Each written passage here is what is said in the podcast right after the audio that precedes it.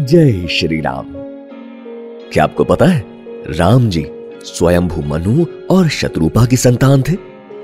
मैं हूँ निशांत, और आप सुन रहे हैं मेरे प्रभु राम। इस शो में हमने आपके लिए बटोरी है रामायण और राम जी से जुड़ी अनसुनी कहानियाँ।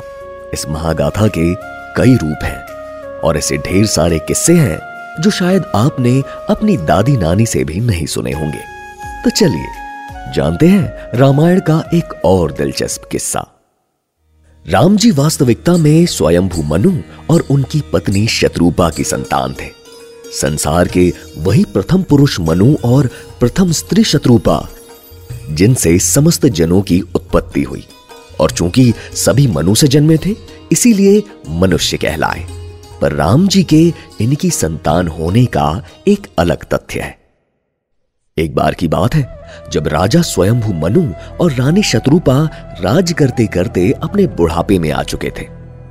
उन्हें लगा कि उनका पूरा उम्र भगवान श्री हरि विष्णु की भक्ति के बिना ही बीत गया।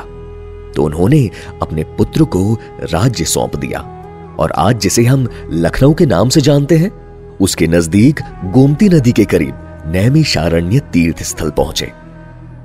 वहाँ जाकर श्री हरि का द्वादशाक्षर मंत्र ओम नमो भगवते वासुदेवाय का जाप करने लगे। समय के साथ उनका तप और कठोर होता गया। हज़ारों वर्ष बीतते गए और फिर वो दिन आया जब उनकी अडिग आस्था से प्रसन्न होकर भगवान श्री हरि प्रकट हुए और उनसे वरदान मांगने को कहा।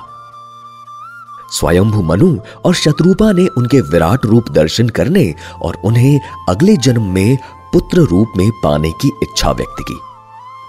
भगवान श्री हरि ने उनकी मनोकामना पूरी की और कहा कि त्रेता युग में आप अयोध्या के राजा दशरथ और महारानी कौशल्या के रूप में जन्म लेंगे, जहाँ मैं स्वयं मनुष्य रूप में आपका पुत्र राम बनकर आऊँगा। और ऐसा ही हुआ। परंतु राम जी के जन्म से पहले दशरथ और कौशल्या को एक पुत्री भी हुई थी, राम जी की बड़ी बहन। जिनकी वजह से ही राम जी का जन्म संभव हो पाया था। पर कैसे? जानेंगे राम जी की बहन पर आधारित अगले एपिसोड में। तो कैसी लगी आपको रामायण की ये कहानी?